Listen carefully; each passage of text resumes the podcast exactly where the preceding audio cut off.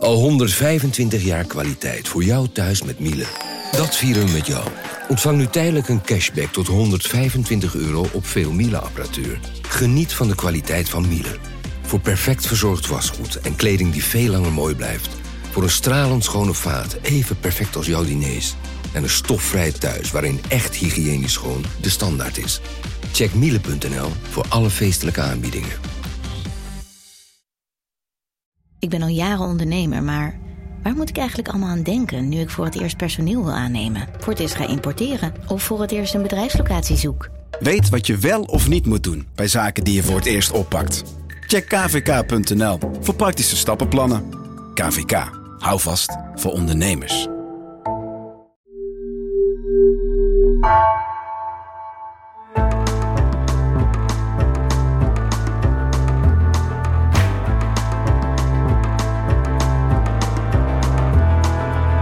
Dit uur praat ik met een man die duizenden uren heeft doorgebracht tussen de apen. Frans de Waal, een van 's werelds meest gevierde primatologen. En wie lang kijkt naar de apen krijgt vanzelf een spiegel aangereikt. De menselijke soort lijkt in veel opzichten wel, in andere niet op de apen. Kijken naar primaten geeft inzicht in wat ons eigen natuurlijk gedrag is, in onze eigen biologie. In zijn laatste boek, Anders, kijkt Frans de Waal vanuit zijn ervaring en kennis naar het thema gender. Wat zijn de verschillen tussen man en vrouw en alles daartussenin? Biologisch of aangeleerd? Welkom bij het uur. Mijn naam is Pieter van der Wielen. Frans de Waal, welkom. Dank dat je gekomen bent. We zitten hier in, uh, in Tivoli, uh, Vredeburg in de studio uh, Pandora. Die is ons ter beschikking gesteld. Er is een, een bomencongres gaande achter ons. lopen allemaal wetenschappers rond. Hoeveel, hoeveel, hoeveel uur heb je eigenlijk tussen de apen doorgebracht? Heb je, heb je daar wel eens over nagedacht hoeveel uur observatie dat moet zijn in totaal? Wel, ik heb ooit berekend dat in Arnhem uh, ik ongeveer 10.000 uur heb doorgebracht met de apen. En dat, dat was pas in Arnhem? Dus... Maar dat is alleen maar voordat ik vertrok naar Amerika. En daarna heb ik natuurlijk nog een heleboel andere dingen gedaan, ja. Heb je meer uren naar apen dan naar mensen gekeken? Hmm. Ik kijk ook altijd veel naar mensen in restaurants en op de faculty meetings en overal waar ik mensen zie, kijk ik ook naar ze. Dus uh, ik heb mensen ook wel geobserveerd, ja. Op, de, op dezelfde manier als ja, dat je een ja. apenkolonie zou observeren? Ja, ja, ja, ik let erg op uh, non-verbaal gedrag en dat soort dingen, ja. Overspronggedrag, dat iemand ineens gaat krabben als het ongemakkelijk wordt? Ja, ja, ja, ja. Als ik, als ik in een restaurant zit bijvoorbeeld, zit ik graag met mijn hoek naar een muur met mijn rug naar een muur, zodat ik uh, een, een, goed uitzicht heb. En, en, ik, en ik hou alle affaires bij van allerlei tafeltjes. Beetje zoals je apen bekijkt, ja. Wie doet het met wie? Wie is met wie aan het flirten? Wie, wie, heeft, wie heeft, ruzie met wie? Wie loopt er kwaad naar de toilet? En, ja, dat soort dingen. Ja, dat is toch interessant, vind ik. Dus het gaat eigenlijk een beetje door elkaar heen lopen, de, de twee diersoorten? Ja, non-verbale gedrag is heel vergelijkbaar natuurlijk, ja. ik, ik zat net ook hier naar die boomwetenschappers te kijken. Ja, die hebben wel erg miserige boompjes gekregen, heb ik het idee. Ja, dat, dit zijn, zijn denk planten en varens waar ze nu een keer tussen moeten, moeten zitten. Maar zo'n wetenschappelijk congres, je schrijft er een paar dingen over in, in het boek. Daar gebeurt natuurlijk ook van alles dat niet strikt wetenschappelijk is en niet strikt over de, over de inhoud gaat. Ja, ja, er gebeurt van alles. Uh, mensen die zich enorm aanstellen, die denken dat ze dominant zijn over iedereen en dat moeten laten voelen. En dan heb je andere mensen die te verlegen zijn. En dan heb je mensen die te kritisch zijn of juist niet kritisch genoeg zijn. Um, ja, dat, er gebeurt van alles op die, dat soort congressen, ja. Mensen hebben macht, een positie, die worden uitgedaagd. Er wordt gepolitiekt, ja. ja. Ik kan me nog herinneren dat ik een keer een lezing gaf voor stel psychologen over macht. En ik, ik, sprak eigenlijk alleen maar over chimpansees. Ik sprak niet, ik, ik liet geen plaatjes zien van Amerikaanse presidenten of dat soort dingen, wat ik soms wel eens doe. Ik sprak puur over de chimpansees. En toen kwam daarna de hand kwam een vrouwelijke psycholoog naar me toe en die zei van, uh, u houdt wel erg van macht, hè? u houdt erg van hiërarchieën. En ik dacht, waarom, waarom zegt ze dat? Want ik sprak over chimpansees en heb ik ooit gezegd dat ik ervan houd. Maar in de psychologie is macht een soort taboe. Daar wordt niet over gesproken. De mens is een egalitair wezen, denken ze. Uh, en als je, als je de tekstboeken van de psychologen bekijkt, wordt er ook helemaal niet over hiërarchie of dominantie gesproken. Dat, soort van, dat onderwerp bestaat eigenlijk niet. En dus als ze dan een keer horen van iemand die daar wel over spreekt en het taboe doorbreekt, dan denken ze dat je gek op macht moet zijn of zo. Dat is, dat is heel interessant. Dat als je iets zegt over primaten, dat mensen heel boos of emotioneel kunnen worden, omdat ze het zelf al automatisch betrekken op de eigen soort. Ze trekken het gelijk door, ja. Praat je over apen, dan praat je vrijwel onmiddellijk over mensen. en dus ook over onze ethiek, onze moraal, ons zelfbeeld. Al die dingen. Ja. En de gedachte dat bij mensen er ook een zilverrug zou kunnen bestaan. Iemand die de natuurlijke leiding heeft over de anderen. Dat, dat, is, dat is een moeilijke gedachte, denk ik.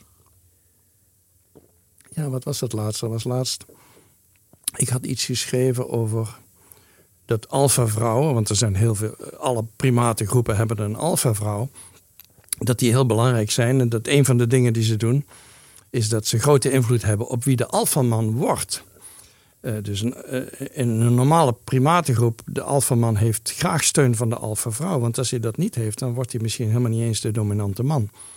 En uh, dat had ik zo gezegd. En toen werd me gelijk verweten dat ik de vrouwen in een secundaire rol zette, want ze konden eigenlijk alleen maar beslissen wie de baas zou worden. En dat zou een man moeten zijn. Dat is helemaal niet wat ik wilde suggereren. Ik wilde eigenlijk suggereren dat die vrouwen ontzettend veel macht hebben. Dus uh, bijvoorbeeld in een um, makakengroep, om het maar te zeggen, dat zijn kleinere apen, kun je een, een, een enorme alfaman hebben rondlopen met zijn staart op en die ziet er heel imposant uit enzovoorts. Maar je weet dat als die alfavrouw zich tegen hem keert, de, want de, de vrouwen zijn eigenlijk de gemeenschap in de makakengroep. Als zij zich tegen hem keert en niet, niet meer gek op hem is uh, als alfaman, dan is het voorbij voor hem. Dus dan is voor mij de vraag: wie heeft dan de meeste macht eigenlijk? Is het die man of is het die vrouw? Weet je wel? Dat vind ik toch een interessante vraag. Een beetje zoals in, in het liedje: van achter elke grote man hoort een grote vrouw te staan. Ja, ja, ja. ja. Maar daar zit ook iets in dat, dat als je iets observeert mm bij apen en, en gewoon zegt wat je hebt gezien, dat daar al meteen de gedachte uit voortkomt bij sommigen dat, dat je dat goedkeurt en vindt dat het zo moet zijn. Ja, Alsof dat een soort rechtvaardiging is ja, ja, ja. van dat iets. Je, dat je eigenlijk een, eh, een, een statement maakt over de mens. Hetgeen je niet doet op dat moment. En wij beschrijven eigenlijk alleen maar wat we zien. Eh, en bij de mens kun je ook beschrijven wat je ziet. En bij de mensen zijn er natuurlijk ook veel alfa-vrouwen. Er zijn vrouwen die achter de man staan. En er zijn vrouwen die eh, echte alfa-vrouw zijn. In de zin van dat ze ook over de mannen dominant zijn. En dat komt ook bij apen voor. Dat, gebeurt ook. Ik, beschrijf in mijn boek de bonobo's. En bij de bonobo's zijn de vrouwen dominant over de mannen. En dus de alfa-vrouw is alfa over iedereen. Dus ja, de, het, het, is heel variabel. En dus als mensen zeggen, want dat zeggen ze soms. Ze zeggen, natuurlijk, uh, mannelijk leiderschap is meer natuurlijk. Mannen zijn meer dominant dan vrouwen. Dat is logisch. Kijk maar naar de apen. Dan denk ik altijd van, waar moet ik precies naar kijken? Want... Um, er is ook een ander verhaal te vertellen op basis van de observatie van apen. Ja, ja en, en dan hebben ze het eigenlijk alleen maar over fysieke dominantie. En fysieke dominantie is vrij logisch dat dat meer bij de mannen terechtkomt dan bij de vrouwen, want de mannen zijn groter dan de vrouwen. Maar um, dat is slechts een klein deel van het hele machtsspel wat er is. Fysieke dominantie, ook bij de mensen natuurlijk. Als jij, laten we zeggen, hier in een zaak in Utrecht naar binnen wil lopen en je wil de manager ontmoeten, de baas van de zaak, loop je niet automatisch naar de grootste kerel die daar staat. Het is niet per definitie een bodybuilder die directeur nee, wordt. Die, die, die is misschien de assistent van iedereen. Dus, um, dus je, je, zoekt naar de baas en dat, dat, wie weet, het kan een oude man zijn of een oude vrouw zijn. En bij de primatengroep is het precies hetzelfde. Bij chimpansees bijvoorbeeld. Uh, de kleinste man kan de alfaman zijn. En, en dat is omdat het een coalitiesysteem is. En, en de alfa-vrouw is ook heel belangrijk. Dus bijvoorbeeld voor de, de Arnhemse dierentuin waar ik vroeger werkte die hele kolonie, die 25 apen had, die werd eigenlijk geregeerd door de oudste man en de oudste vrouw. De oudste vrouw, mama, die was 40 jaar alfavrouw. En de oudste man was ook lang geen alfaman meer. Maar die twee oude individuen, die hadden eigenlijk alles, alle touwtjes in handen in die groep, ja. Zeg je daarmee dat apen aan politiek doen? Ja, dat, dat doen ze zeker. Dus mijn eerste boek heette Chimpansee Politiek. dus... Uh, de reden van waarom we over politiek spreken bij de apen is, en niet bij kippen bijvoorbeeld. De kippen hebben een pikorde. Maar die is gebaseerd op wie, wie het grootste en het gemeenste. Het is een vrouwelijke pikorde. Wie de grootste en gemeenste hen is. En um, daar zitten geen coalities in. Maar bij chimpansees heb je gelijk. Uh, je moet steun hebben om alfa te worden. Dus je moet. Uh, een, een, een alfa-man moet steun hebben van bepaalde vrouwen, van bepaalde mannen. Anders wordt hij niet alfa-man. Weet je wel. Er wordt gekonkeld, er worden intriges ge gevormd. Ja. Er wordt geroddeld. Er wordt op allerlei manieren, op een machiavellistische manier ge gestreefd naar ja, roddelen is iets menselijks, want dat kunnen ze. ze kunnen, Daar heb je taal voor nodig. ja, ze kunnen wel elkaar vlooien en met elkaar uh, omgaan en elkaar uh, voedsel delen om vriendjes te maken en dat soort dingen. Maar roddelen kunnen ze niet. Nee. Dat is te talig. Ja, ja. Maar, maar je, je beschrijft dat op een zeker ogenblik er ook een soort bijna oorlog uitbreekt en dat ook een van de apen wordt gedood ja. door de anderen. Ja, ja dat gebeurt. Echt een moord. Ja, dat, gebeurt, dat gebeurde bij mij eh, toen ik in Arnhem zat, als student. Eh, en dat heeft me trouwens erg aangegrepen en beïnvloed in die tijd. En toen dachten we, op dat moment dachten we, dat is, misschien iets van gevangenschap. Misschien heeft het iets met de dierentuin te maken. Maar nu, we, we hebben op zijn minst een dozijn gevallen in het wild ook. Waar dat ook gebeurd is. Dat alfamannen zijn vaak de hoogstgeplaatste mannen die ineens afgezet worden en dan ook eh, of verdreven worden of doodgemaakt worden. En het, het zijn vaak de um, alfamannen die bullies zijn. De bully, ik weet niet wat dat in Nederland is. Een, de, de treiterkoppen. Ja, een soort, soort van dictators zijn, weet je wel. Die, ehm, die erg agressief zijn. En die worden op zo'n manier afgezet. Er zijn ook alfamannen die heel populair zijn. En, en, als die afgezet worden, wat ook altijd ooit gebeurt, dan zetten ze gewoon een paar stappen terug. Dan worden ze nummer twee of nummer drie of nummer vier. En dan blijven ze verder in de groep en, en dan worden ze een soort van opa-achtig figuur die met de kinderen speelt en zo. Dus um, het, het hangt een beetje af van de geschiedenis van de alfaman, hoe die eindigt. Hoe, hoe ver het gaat als ze worden afgezet. Of, het, of ze het met de dood moeten bekopen of met een, een plekje elders op de heuvel. Hoe kijk je dan naar menselijke politiek? Want je zei net dat je wel eens Amerikaanse presidenten hebt gebruikt in lezingen. Of, mhm. of, eh, beelden daarvan hebt getoond. Ik herinner me dat je iets over Donald Trump had gezegd. dat, mhm. dat, dat een, uh, een, een, typische alfa mhm. was. Een typisch, uh, zijn stijging naar de macht was die een typische alfa, laten we zeggen chimpansee. Met, met grote schouders, diepe stem, elkaar beledigen. Swagger, in het Engels zeg je swagger, swaggering. En um, ja, dus, dus zijn stijging naar de macht was, was chimpansee-achtig. Maar de manier waarop hij zijn macht uitoefende als alfa uh, was niet, niet echt op het niveau van de alfa's die je kent bij chimpansees. Want een, een goede alfaman die houdt de groep samen, die bereikt de vrede, die onderbreekt conflicten, die beschermt de underdog. En dat is nou niet typisch iets wat Trump deed. En dan dus, was niet op voor de zwakken of, of voor, voor het geheel. Nee, dus Trump was niet echt eh, in die zin een, leid, een leidinggevende alfaman. Dus je hebt, je hebt twee soorten alfamannen. Je hebt de dictatortypes en je hebt de echte leiders. En um, wat ik net zei over doodmaken, dat gebeurt vaak bij types die niet zo populair zijn en die niet zo goed zijn. Ja. Slechte leiders, die, die eindigen ook. Uh, die eindigen zoals slecht. Mussolini, zo op die manier. Ja. Er, zit vaak ook een rechtvaardiging in, de, de vergelijking tussen aap en mens. Dan, dan wordt ver, verwezen naar de apen met een of mhm. andere veronderstelling. En er wordt eigenlijk gezegd, ja, we kunnen er niks aan doen, want zo is onze natuur. Mhm. Er zit vaak een rechtvaardiging in van, dit is nou eenmaal hoe wij gebouwd zijn. Zie maar, apen doen het ook. Ja, ja dat is een soort van oude biologie waar ik tegen strijd. Uh, heb ik altijd tegen gestreden, want toen ik in Nederland wegging, eh, hadden we de sociobiologie. Die was heel populair. Ik heb nog een boek gedaan toen, dat heette Sociobiologie ter discussie. Omdat ik vond dat ze. Eh, als bioloog vind ik dat er een heleboel goede dingen in zaten. Zo het benadrukken van de evolutie en de genetica en dat de mens een dier is enzovoorts. Maar ze, ze gingen altijd zo kort door de bocht in de sociobiologie. Dus je had, laten we zeggen, Dawkins die boeken schrijft van uh, wij gehoorzamen onze genen. Wij voeren de programma's uit die de genen voor ons opgesteld hebben. Dat soort dingen. Of, of mensen gebruikten dat soort woorden van dit is hardwired. Dit is een hardwired behavior. En dat is een manier van tegen de biologie aankijken die mij helemaal niet bevalt. Want de biologie dicteert jouw gedrag niet. De biologie is een invloed op je gedrag en de cultuur is een invloed. En die twee invloeden samen, die produceren jouw gedrag. En, en de relatieve contributie van elk is heel moeilijk vast te stellen. mensen willen dat wel. Mensen willen graag dat in de NRC bijvoorbeeld een artikel staat die met de headline, um, weet ik wat, schizofrenie is 90% genetisch. Maar dat kunnen we helemaal niet zo stellen. Je, kan niet zeggen hier stopt de biologie, hier begint de, de cultuur. Nee, dat soort statements. Dit is ingebouwd en dat heb je zelf gedaan. Ja, dus uh, het uit elkaar rafelen van nature en nurture is onmogelijk. Je kunt wel zeggen of biologie betrokken is bij gedrag. Bijvoorbeeld als je een menselijk gedrag hebt, laten we zeggen over geslachtsverschillen. Je hebt een menselijk geslachtsverschil wat je in alle samenlevingen in de wereld vindt. En je vindt het bovendien ook nog bij de apen. Wel, dan is het vrijwel zeker dat er biologie bij betrokken is. Dat kan haast niet anders. Dus we hebben wel dat soort verschillen bestaan. Bijvoorbeeld gewelddadigheid, fysieke gewelddadigheid is veel groter bij de man dan bij de vrouw.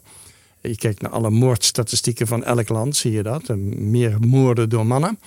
Dus, dus fysiek geweld, ja, dat is iets wat, waar een biologische component aan zit. Er zitten ook hormonen achter, dat weten we ook, ja.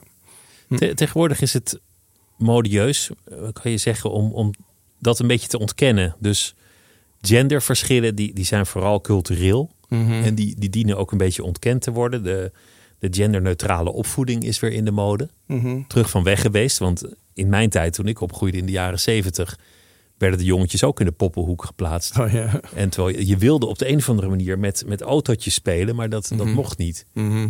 Heel raar waar dat vandaan kwam dat je al aanvoelde dat je iets met autootjes en klappertjes pistolen moest. Ja, ja. Maar, maar daar zit een soort ontkenning in van die biologische component van, van geslachtsverschillen. Ja, ja, ja. ja dat, is, uh, dat is natuurlijk ook iets waar in mijn boek ehm, de belangstelling voor mijn boek komt daarvan. Is dat de mensen lezen in, op het internet en in de blogs, lezen ze dat genderverschillen cultureel zijn en puur cultureel zijn. En dat uh, de meeste die we aannemen, die bestaan eigenlijk nauwelijks. En uh, dan zijn ze nieuwsgierig wat een bioloog daarvan vindt, wat een primatoloog daarvan vindt. En bijvoorbeeld uh, met de kinderen. Um, het is bekend dat als je, als je um, speelgoed geeft aan, aan, aan, een groep apen. Uh, het eindigen, uiteindelijk de, de, de poppen meestal bij de vrouwelijke apen. En de, en de ballen en de auto's meestal bij de mannelijke, apen. En in het wild weten we ook dat um, vrouwelijke chimpansees, jonge vrouwelijke chimpansees die nog helemaal niet toe zijn aan een kind, een, um, een, een stuk hout op, oppakken of een rots, rotsblok oppakken en het dan op de rug dragen of de buik dragen of er een nest verbouwen of het tegen hun tepel houden. Ze zijn helemaal bezig om dat als een pop te behandelen. En, en dat is ook vrij logisch, want uh, de, moeder, de moedervaardigheden, de moederlijke vaardigheden die ze nodig hebben later in het leven, die moeten ontwikkeld worden. Die, daar zijn ze niet mee geboren. Mensen denken dat, dat dieren geboren worden met natuurlijke moederinstincten. Maar ze hebben wel de neiging om aangetrokken te zijn tot uh, poppen en, jonge individuen, baby's enzovoort. Uh, maar ze hebben niet echt de vaardigheid om daarmee om te gaan. En dat moeten ze leren in hun leven. En daarom zijn ze zo aangetrokken. Dus als je bijvoorbeeld in een apengroep een moeder arriveert met een pasgeboren babytje, dan wordt ze meteen omringd door jonge vrouwtjes. Die allemaal aan dat babytje willen komen. En dat mogen ze niet, maar dat willen ze wel allemaal doen.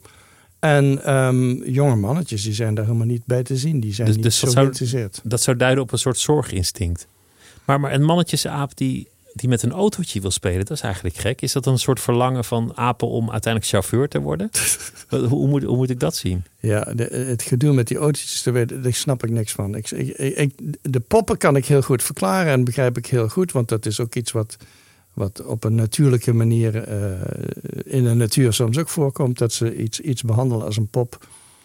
Autootjes, daar hebben ze er helemaal niks mee. Daar hebben ze niks mee te maken. De speculatie is dat die jonge mannetjes houden van uh, speelgoed wat actief gebruikt kan worden. Weet Waar je, mee kan rollen. Ja, of, of, mee uh, rollen, zoals dan ook de ballen en die, ze, die ze krijgen. Dat, dat ze meer actief zijn. En dat is ook bekend, dat is ook bij de mens bekend. Is dat ze hebben bij kinderen gemeten de, het activiteitsniveau, het energieniveau van hoeveel ze rondrennen enzovoort. En jongetjes doen dat meer dan meisjes. Dus wat ze doen is ze zetten een accelerator op de heup van een kind. En ze meten voor een week hoeveel ze rondrennen. En uh, jongetjes in alle culturen, jongetjes rennen meer rond dan meisjes.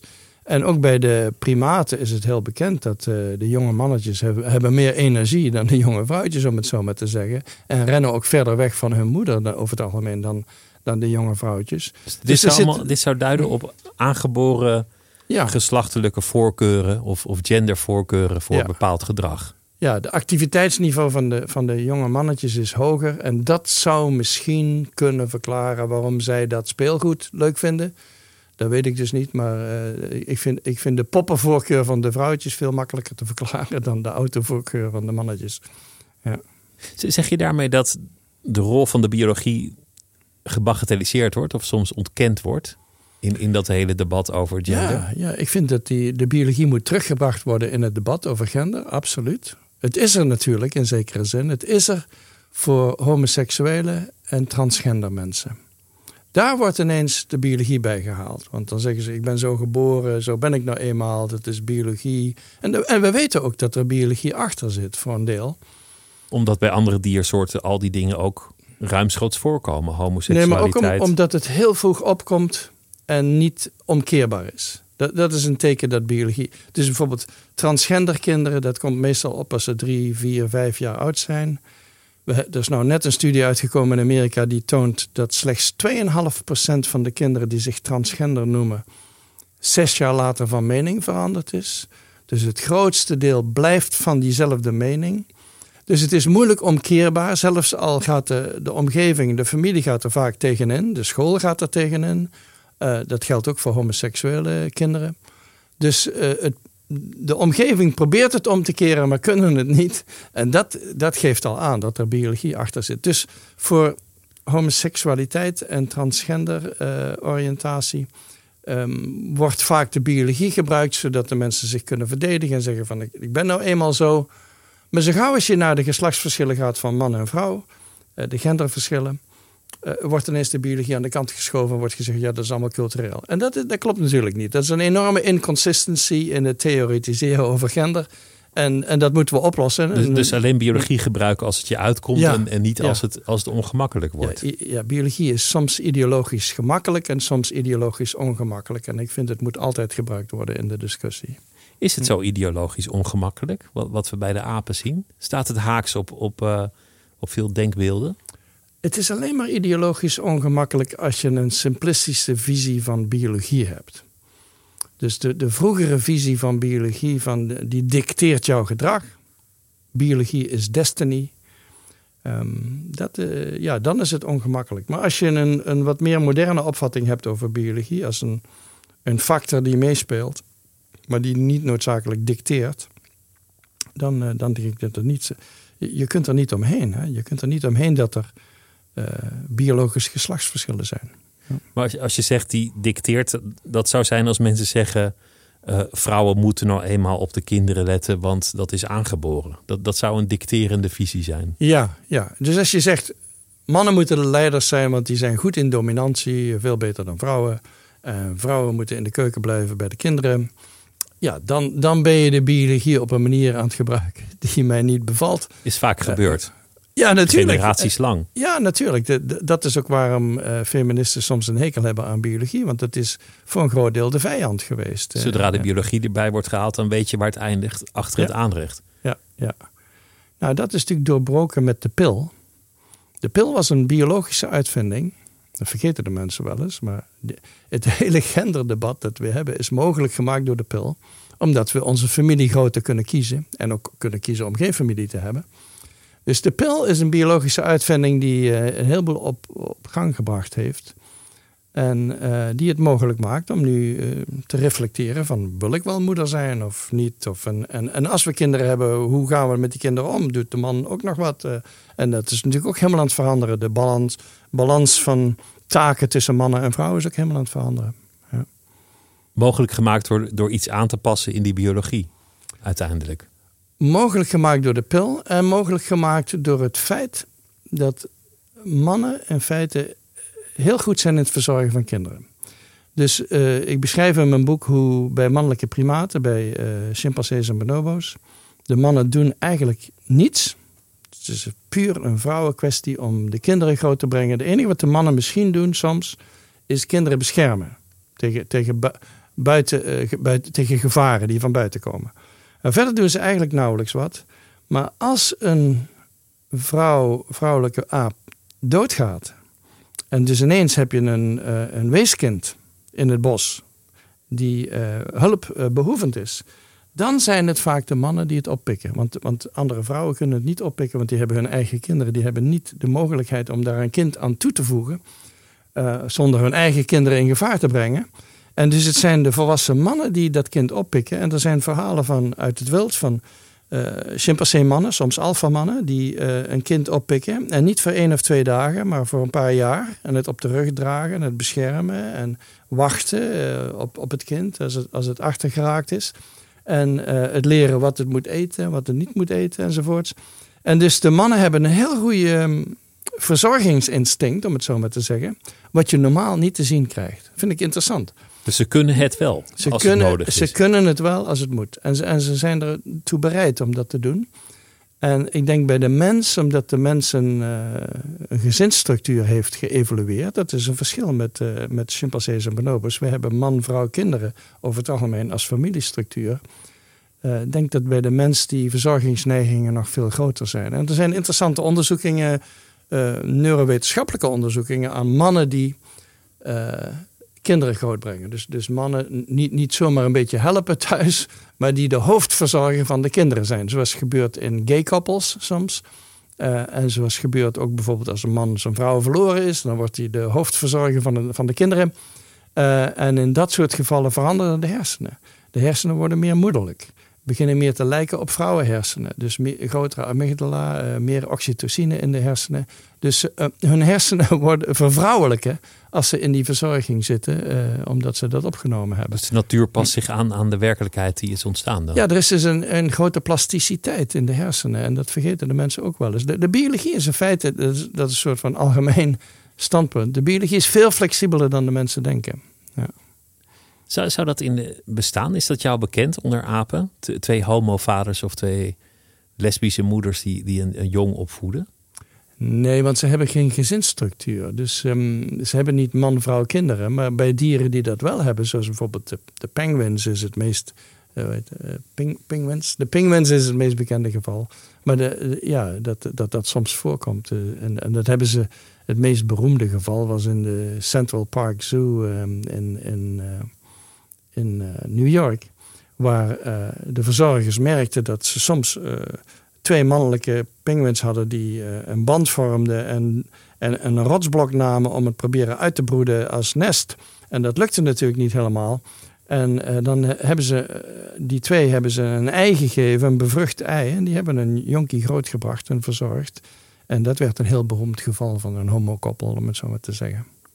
Het moeilijke is als je kijkt naar dieren en tegelijk er allerlei conclusies over de mensen aan verbindt, dat je vaak, denk ik, gaat zien wat je wilt zien of niet ziet wat je niet wil zien. Of mm -hmm. de conclusies niet durft te aanvaarden die misschien schokkend zouden kunnen ja. blijken. Ja. Ja, het dat is natuurlijk heel moeilijk om te observeren en daar de juiste conclusie aan te verbinden. Ja, ja dat gebeurt. Dat, dat is natuurlijk bijvoorbeeld gebeurd bij de vrouwelijke seksualiteit. De, de vrouwelijke seksualiteit werd in de Victoriaanse tijd uh, onder Darwin enzovoorts werd nogal opzij geschoven. Dus de, de, de mannen hadden zin in seks, maar de vrouwen ja, die moesten gewoon seks accepteren zoals het kwam.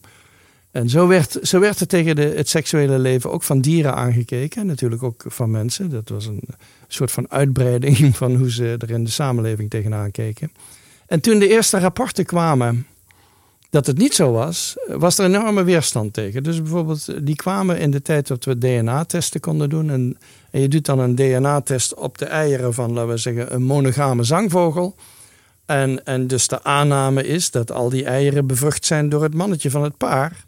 Maar toen bleek uit de DNA-testen dat dat helemaal niet zo was. Dat er een heleboel andere vaders bij betrokken waren. En dus de aanvankelijke reactie was een verwerping van die ideeën. Of het um, alternatieve verklaring was dat um, de vrouwtjes misschien verkracht waren door mannetjes die door hun territorium gekomen waren. Want de conclusie dat als de vogelonderzoeker even niet keek, ja. dat ze wegvlogen om lekker vreemd te gaan. Ja. die durfden ze niet te aanvaarden. Dat, dat, blijkt nou het geval. we weten nou dat die, die vrouwtjes. Ehm, en dat is misschien ook heel logisch. Misschien is het heel goed voor een, een vrouwelijke vogel om een, niet al haar eieren te hebben bevrucht door één bepaalde man. Want stel je voor dat hij niet de ideale man is. Dus het is misschien beter om, om je risico's te spreiden. En, en dus we hebben nu verklaringen waarom het zo zou kunnen zijn. Uh, maar in die, in die tijd was daar weerstand tegen. Dat wilde eigenlijk niemand geloven. En, en hetzelfde hebben we gehad bij de primaten. Bij de primaten werd altijd aangenomen dat de alfaman heeft de meeste kinderen. En dat is waarom die alfaman wil zijn. En als je keek naar het paringsgedrag in een primatengroep, dan werd dat eigenlijk bevestigd, want het was de alfaman die altijd aan het paren was met de vrouwen. Maar toen we DNA-onderzoek gingen doen, toen bleek dat ineens eh, er best veel eh, kinderen geboren werden die niet door de alfaman gemaakt waren.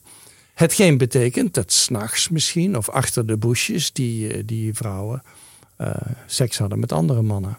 Dus dat, daar was ook weerstand tegen in die tijd.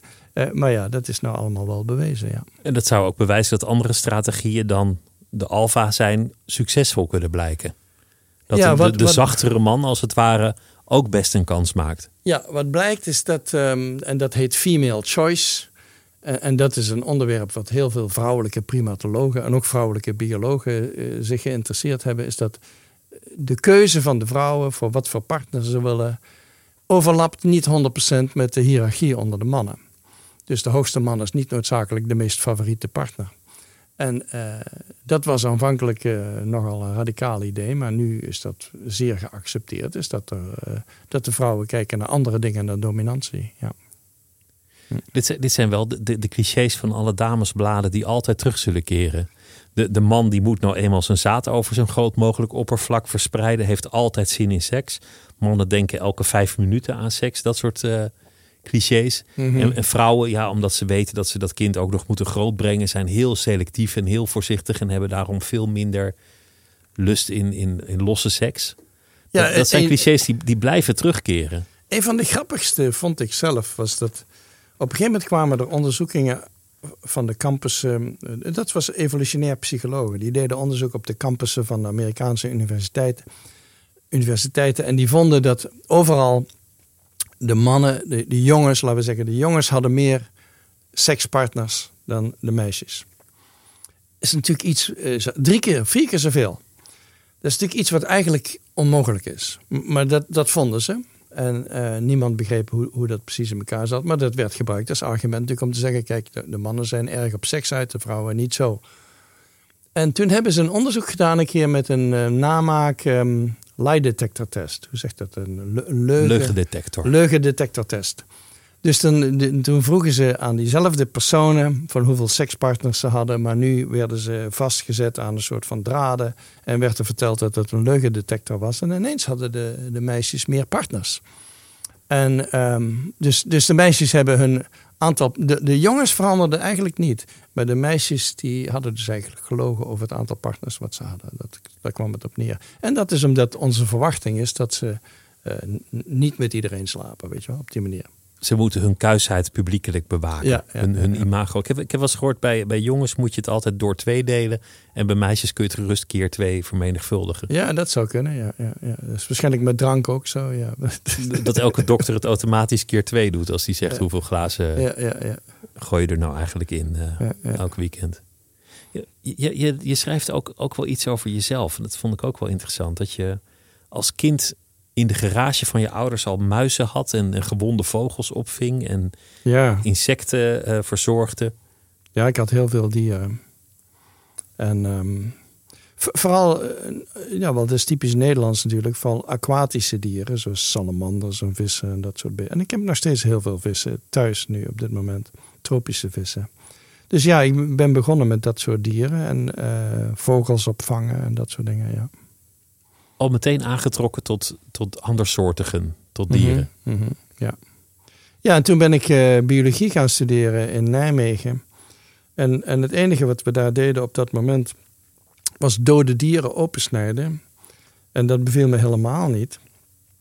En uh, toen ben ik weggegaan uit Nijmegen naar Groningen waar ze etologie deden, dus diergedrag. Dus dat, dat, Want dat, je vond het gedrag interessant en dode dieren hebben geen gedrag. Nee, dus. dode dieren en plantensystematiek en dat soort dingen, die, die trokken mij niet aan. ja. Heb je, heb je ooit bij jezelf een verklaring gevonden waarom de dierenwereld je zo aantrok? Nee, ik weet niet waarom dat is. Ik weet niet. Er zijn heel veel mensen natuurlijk die tot dieren aangetrokken zijn. En ik weet niet hoe dat tot stand komt bij mensen. En, dat is natuurlijk niet, niet iedereen. Ehm, in mijn familie bijvoorbeeld was ik de enige die zo fanatiek was op de dieren. Ja. Hoe ver gaat een vriendschap met, met een aap? Als je, als je zoveel uren een beest observeert en je, je beschrijft ook dat je echt rouw kan ervaren als er een sterft. Mhm. onder, onder meer de aap die vermoord werd in, in Burgersoe. Mhm. dat, dat greep je heel erg aan. Ja. Dat, dat duidt op, op echte vriendschap. ja, in het geval van Luid, die vermoord was in Arnhem. ehm Luid was een beetje afstandelijk tegen mensen. Eh, en, en eigenlijk alleen op dat moment toen hij zwaar gewond was, toen, toen was hij open voor wat contact. Dus ik kan niet zeggen dat ik zeer bevriend was met hem. Eh, maar het heeft me wel heel erg aangegrepen. Eh, ik was meer bevriend met mama en haar maatje, die heette Kuif. Die twee vrouwen, daar was ik eh, hele goede vriendjes mee. En, eh, en Kuif eh, vooral, want eh, Kuif was een, ehm, een chimpansee die eh, geen kinderen kon grootbrengen. Die, die, eh, die had niet genoeg melk voor kinderen. Dus ze kreeg, ze kreeg wel kinderen.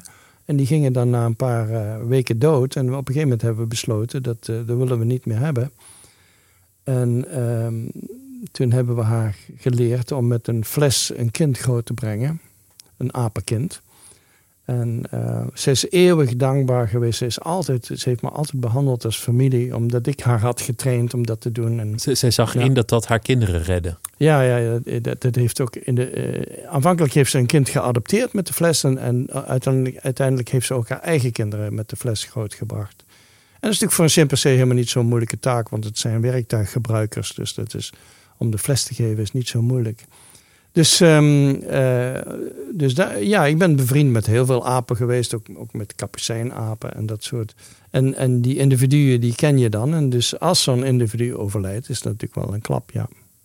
Dat, dat is echt eh, een rouw zoals je het ook zou kunnen hebben voor een, voor een vriend of een. Misschien, misschien wat minder, maar ja, het, is- eh, het is wel een klap, ja. Je beschrijft ook dat, want je ging op een gegeven moment weg uit Nederland, dat als je terugkwam, soms jaren later, dat, dat veel apen jou ook nog herkenden en, Ja, en er ja. ook uitpikten als je in een, in een menigte bezoekers ja, ja, stond. ja. M- Mama, de chimpansee, die, eh, die deed dat. Ja, de, als, ik, als ik mijn gezicht liet zien tussen honderden mensen die er in de dierentuin, dan kwamen ze toch op me af en dan herkenden ze me daar. Eh, en, en was ze heel geëmotioneerd. Eh, want ik stond dan aan de andere kant van de gracht, dus er was een afstand tussen ons. Eh, en dan, dan wist ze wel dat een paar uur later zou ik haar ontmoeten eh, bij de nachthokker, waar ze normaal s- s'avonds slapen. Dus eh, ja, daar was ze heel erg van onder de invloed. En ze had een dochter, Monique heette die. Die, die had een enorme hekel. want die had daar een hekel aan. Ik denk omdat. Een hekel en jou ook misschien. Ja, omdat ze nooit. Ik denk ze heeft nooit begrepen wat de band was. Zij was geboren. Eh, Ze was een babytje toen ik wegging uit Nederland. Eh, en ze heeft dus nooit beseft wie ik was en wat ik was. En ehm, eh, ze was heel jaloers dat haar moeder zoveel aandacht aan mij gaf. En dus eh, zo gauw als eh, ehm, mama op mij afkwam en aandacht aan mij gaf, dan wist ik dat ik op Monique moest letten. Want die ging dan altijd een grote rotsblok ergens zoeken. Eh, om dat naar mijn hoofd te gooien. En dat, dat, daar was ze heel goed in. Echt jaloezie. Die dachten, er komt ineens een vreemde man, die krijgt alle aandacht. Wie is die gast? Ja. Ik Gooi een rotsblok naar zijn hoofd, wegwezen. ja, ja, we hebben laatst nog een onderzoek gedaan in, in Arnhem eh, aan jaloezie. Het, het eh, opbreken van relaties tussen anderen en dat soort zaken-. Want dat is een van die emoties. de- de- de- we- in, in de wetenschap wordt onderscheid gemaakt tussen de basale emoties en de secundaire emoties. En, en, en de basale emoties zijn emoties die wij delen met dieren. En dat is maar een heel beperkte set. En eh, ik, ik persoonlijk geloof niet dat er enige menselijke emoties zijn die niet bij dieren voorkomen, maar dat eh, wordt over het algemeen wel voorgesteld. Dus ook de complexere emoties, die moeten er toch Ja. zijn. Ja, dus jaloezie wordt dan eh, genoemd bij de secundaire emoties die uniek menselijk zijn. En, en iedereen die een hond of een kat heeft gehad, weet natuurlijk dat jaloezie ook wel eens bij huisdieren voorkomt. Maar zo wordt dat dan gezien in de wetenschap, ja. Vind je soms ook apen heel onaardig? Kan je ook van sommige apen zeggen, nou, die, die heeft gewoon een rot karakter. Oh ja. Vervelend beest. Oh, absoluut, ja. ja, ja. ja. Dat, uh, er zijn apen die heel gemeen zijn. Er zijn apen die heel deceptief zijn. En uh, soms tegen ons, en dan merken we dat natuurlijk gelijk, want dat is op ons gericht, maar soms ook onder elkaar. En uh, dat wordt niet echt gewaardeerd. Die zijn meestal ook niet zo populair natuurlijk. Uh, maar ja, en, en, en, onder de mannen is dat vaak niet, wordt dat vaak geuit in fysiek geweld of zo. Hè? Dus je hebt ook mannelijke apen die, ehm, die nogal gewelddadig zijn. En, en op een soort van onberekenbare manier. Ja, dat is natuurlijk niet prettig. Daar zijn hele horrorfilms over gemaakt. Mhm. En, en boeken. Lord of the Flies is, is zo'n eh, heel populair boek geweest. Ja. Dat, dat apenkolonies waar, waar de slechtheid en het gemene overheerst. Ja. Waar het allemaal over strijd gaat. Ja, de Lord of the Flies, dat, dat is een vreselijk boek natuurlijk. Wat net doet alsof het in de menselijke natuur zit om gemeen te zijn met elkaar. Alsof het alleen maar strijd en gevecht is. Ja, en, en mannelijk natuurlijk. Dat, is, dat zijn allemaal jongens, geloof ik, in dat boek. Uh, ja, dat, dat is een beeld. En, en in de primatologie hebben we dat gehad met uh, een studie van 100 jaar geleden aan bavianen. Waar ze op een dierentuin in Londen de bavianen in de verschillende.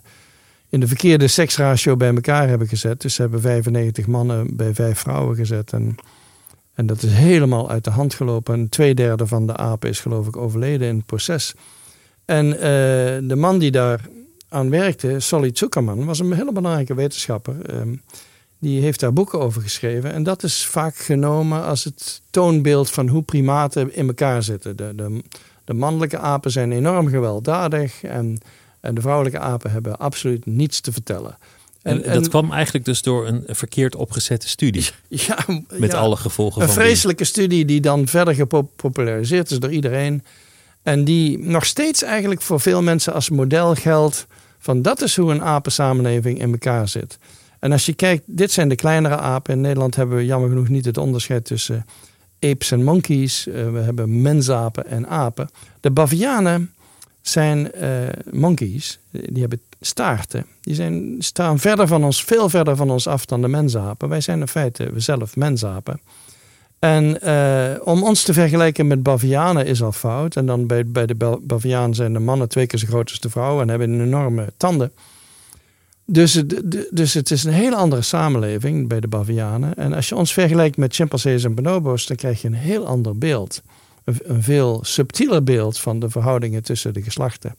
Dus um, dat is wel jammer dat dat bavianenonderzoek um, zoveel aandacht heeft gekregen in de popularisaties van de vorige eeuw. Maar uh, in, in de primatologie hebben we dat, dat onderzoek al lang afgeschreven. Dat is helemaal afgeschreven door de primatologen. Ja. Jij schrijft in, in veel van je, van je werk over samenwerking onder apen. Mm -hmm. dat, het, dat het eigenlijk veel harmonieuzer eraan toe gaat op de apenrots mm -hmm. dan, dan vaak uh, verbeeld wordt. Ja, ja, ik heb ook veel onderzoek gedaan aan empathie empathie, altruïsme, samenwerking, conflict oplossen. Uh, en dat is eigenlijk op gang gekomen na die dood van Luid, de, de, de moord op Luid, zoals ik dat soms noem. Um, in de Arnhemse dierentuin, omdat ik vanaf dat moment me realiseerde dat we hebben allemaal wel heel veel aandacht voor geweld en agressie. En dat was in die tijd vreselijk populair. Dat kwam door het boek van Konrad Lorenz in die tijd. Dat iedereen aan agressie werkte. Maar uh, er is ook een hele andere kant aan de samenleving. Anders, anders zouden natuurlijk apen niet in een groep samenleven als het alleen maar geweld en agressie is. Dan uh, dat is heeft geen voordelen voor ze. Dus de voordelen komen van samenwerking en elkaar helpen en, en bandvorming en uh, familiebanden enzovoorts. Daar komt de positieve kant van, in, van het groepsleven. En die is heel hoog ontwikkeld. Het wordt soms vergeten. Is, mensen hebben nog steeds dat beeld van struggle for life. En dat um, de sterkste is het machtigste, weet je wel. Dat soort beeld hebben ze van de primatenwereld. Maar dat is een heel hoog ontwikkelde samenwerking.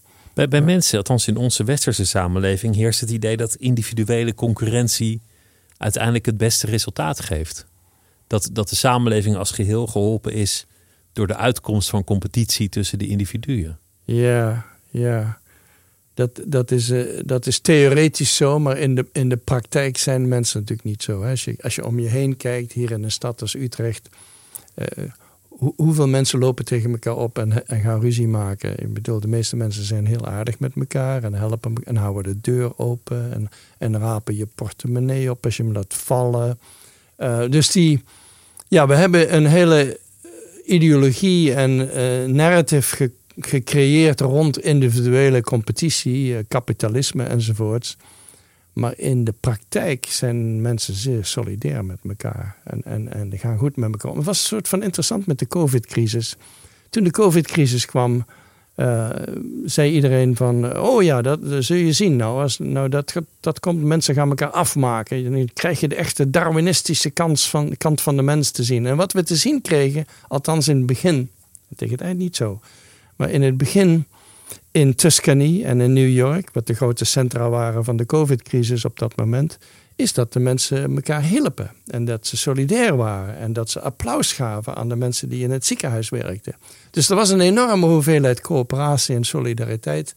En uh, die politieke oneenigheid die, die kwam veel later en die werd gestookt door bepaalde politici die, uh, die daar een voordeel in zagen. Maar de natuurlijke neiging zou dan dus harmonieuzer zijn. Wij zouden meer geneigd zijn tot samenwerking. Ja, we zijn, een enorm, we zijn een enorm coöperatieve soort. Het moet ook wel, want probeer maar eens in je eentje een kast in elkaar te zetten. Ja. Ik heb het laatst geprobeerd, het gaat niet. Het lukt je gewoon niet. Dat was een IKEA. Een IKEA-kast in je eentje. Ik heb nog blauwe plekken ervan. Hm. Maar laat staan een brug bouwen of een gebouw of een weg aanleggen. Ja, ja dat soort dingen zijn allemaal zeer coöperatief. En er werd natuurlijk ook vroeger wel de slaven, slavenwerk van gemaakt. Eh, Panama Kanaal bijvoorbeeld, geloof ik, heeft 40.000 mensen het leven gelost, eh, gekost of zo. Dus het was niet altijd aardige samenwerking. Maar wij zijn een zeer samenwerkende soort. Ja. Je, je voelde jezelf meer thuis in Amerika omdat daar toch competitie wat natuurlijker is. Mhm. in, in Nederland had je het niet zo ver geschopt als wetenschapper. In, in, Nederland hebben ze een neiging om als je te veel succes hebt om je naar beneden te halen. Je moet binnen het collectief blijven. Ja, je moet niet je hoofd boven het maaiveld uitsteken. En ehm, terwijl in Amerika, dat zie je ook met al die prijzen die ze geven aan elkaar, weet je wel. Ze, ze houden van award shows en zo. In Amerika wordt succes beloond. Meer dan hier. Hier wordt succes, uh, ja, daar zijn ze niet helemaal kapot van. Een van de, van de gevallen die ik gezien heb in Nederland was een, een wetenschapper die betrokken was bij het fotograferen van het zwarte gat. Dat is een paar jaar geleden. En, en, en die wetenschapper, die, die foto die ging de hele wereld rond. Die was, dat was een enorm succes. En zijn collega's die betrokken waren bij die foto, want het was niet één persoon die dat kon doen. Zijn collega's, Amerikaanse collega's die betrokken waren bij die foto, die hebben allemaal miljoenen gekregen aan onderzoeksgeld om nog meer te doen, want duidelijk waren zij heel succesvol. En hij kreeg van het NWO geen geld, want ze vonden dat hij al zoveel gehad had. En dat deed me meteen denken, dat is Nederland. Hij is heel succesvol, dus laten we hem even een stapje naar beneden laten zetten. Niet belonen, maar eigenlijk gewoon een beetje belasten. Ja, dus dat is een, een vervelende houding soms. Wist je van jezelf meteen dat, dat het beter zou zijn om, om het daar te proberen?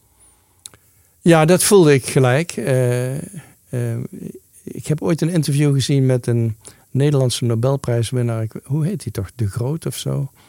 Die toevallig van hetzelfde college komt uh, in Waalwijk waar ik... het hoofd, denk ik. Het hoofd, ja, misschien. In ieder geval, die, die, die, die heeft zijn hele leven in Michigan gezeten. Ja, dat was in Amerika. Ja, en die, die had precies hetzelfde verhaal als wat ik nou vertel. Is dat die zei van, ik kon me veel meer ontplooien. De, de, de, als, want ik werkte harder dan de rest, zei hij in Nederland. Ik werkte veel meer uren dan anderen. En dat, dat waardeerde men niet. Men, men hield er niet van dat ik dat deed. Men vond dat ik een uitslover was enzovoorts. Weet je wel. Ja. Dus dat, dat is wat hij zei. Ja. Maakt het ook uit voor hoe je naar apen kijkt?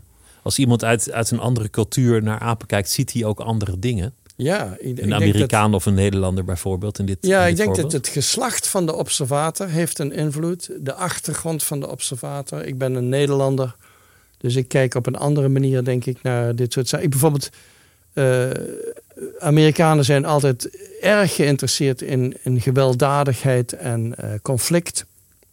Terwijl ik juist die andere, ik ben de conflict oplossen en empathie gaan bestuderen. De Japanners kijken heel anders ehm, naar uh, sociaal gedrag. Uh, veel meer in, interesse in collectieve, collectiviteit dan individualiteit. Uh, de vrouwen, toen vrouwelijke primatologen kwamen, die nu eigenlijk dominant zijn in het vakgebied, die gingen meer kijken naar vrouwelijke seksualiteit, vrouwelijke banden, kinshipbanden. Die die eh, benadrukte ook veel minder de, de dominantie van mannen enzovoorts. Ja, dus ik denk dat je achtergrond heeft een effect. Dat wil niet zeggen, want dat denken mensen soms, dat je gewoon kunt projecteren wat je wil. Het is niet zo dat elke cultuur zijn eigen apenheuvel krijgt. Nee, want eh, we hebben wel regels in de wetenschap van hoe, hoe je bewijsmateriaal eruit moet zien. Dus, dus als jij naar het veld gaat, laten we zeggen, je gaat bavianen bestuderen in het wild en je komt terug met een verhaal over die bavianen, dat is helemaal niet voldoende. Je moet terugkomen met een heleboel gegevens die je verzameld hebt op een objectieve manier. En daar hebben regels voor. En dus de, de wetenschap is wel gebonden aan regels. Dus je kunt je eigen perspectief binnenbrengen. En je eigen vraagstelling. En je kunt andere dingen zien dan iemand anders misschien. Maar um, om om andere conclusies te trekken dan iemand anders, moet je ook met andere gegevens komen. Je, moet echt data ervan maken. Ja, ja. Dus Heel dat, systematisch dat, dat en, en, dat wordt soms vergeten. Soms wordt vergeten, wordt gedacht van, oh, je gaat gewoon naar het veld en je komt terug met een verhaal. En dat is, dat is helemaal niet hoe het werkt. Ja. Dat lijkt me trouwens hilarisch als je het ook nog zo consequent moet doen. Kijk, in een dierentuin, dat, dat snap ik nog wel. Mhm. Maar als je echt naar de natuurlijke habitat van een aap moet, in, in, in de jungle en je moet daar dan ook nog systematisch gedrag gaan noteren. Ja, ja.